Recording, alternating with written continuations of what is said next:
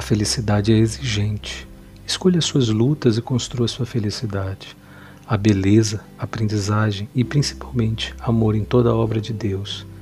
Foi a melhor coisa que já aconteceu ter me apaixonado por você, mas não podia ficar preso a essa ideia. Eu seria um tolo. O amor precisa de tempo.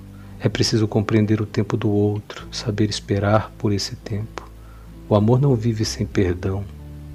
Quero você inteira. Só assim você não será metade.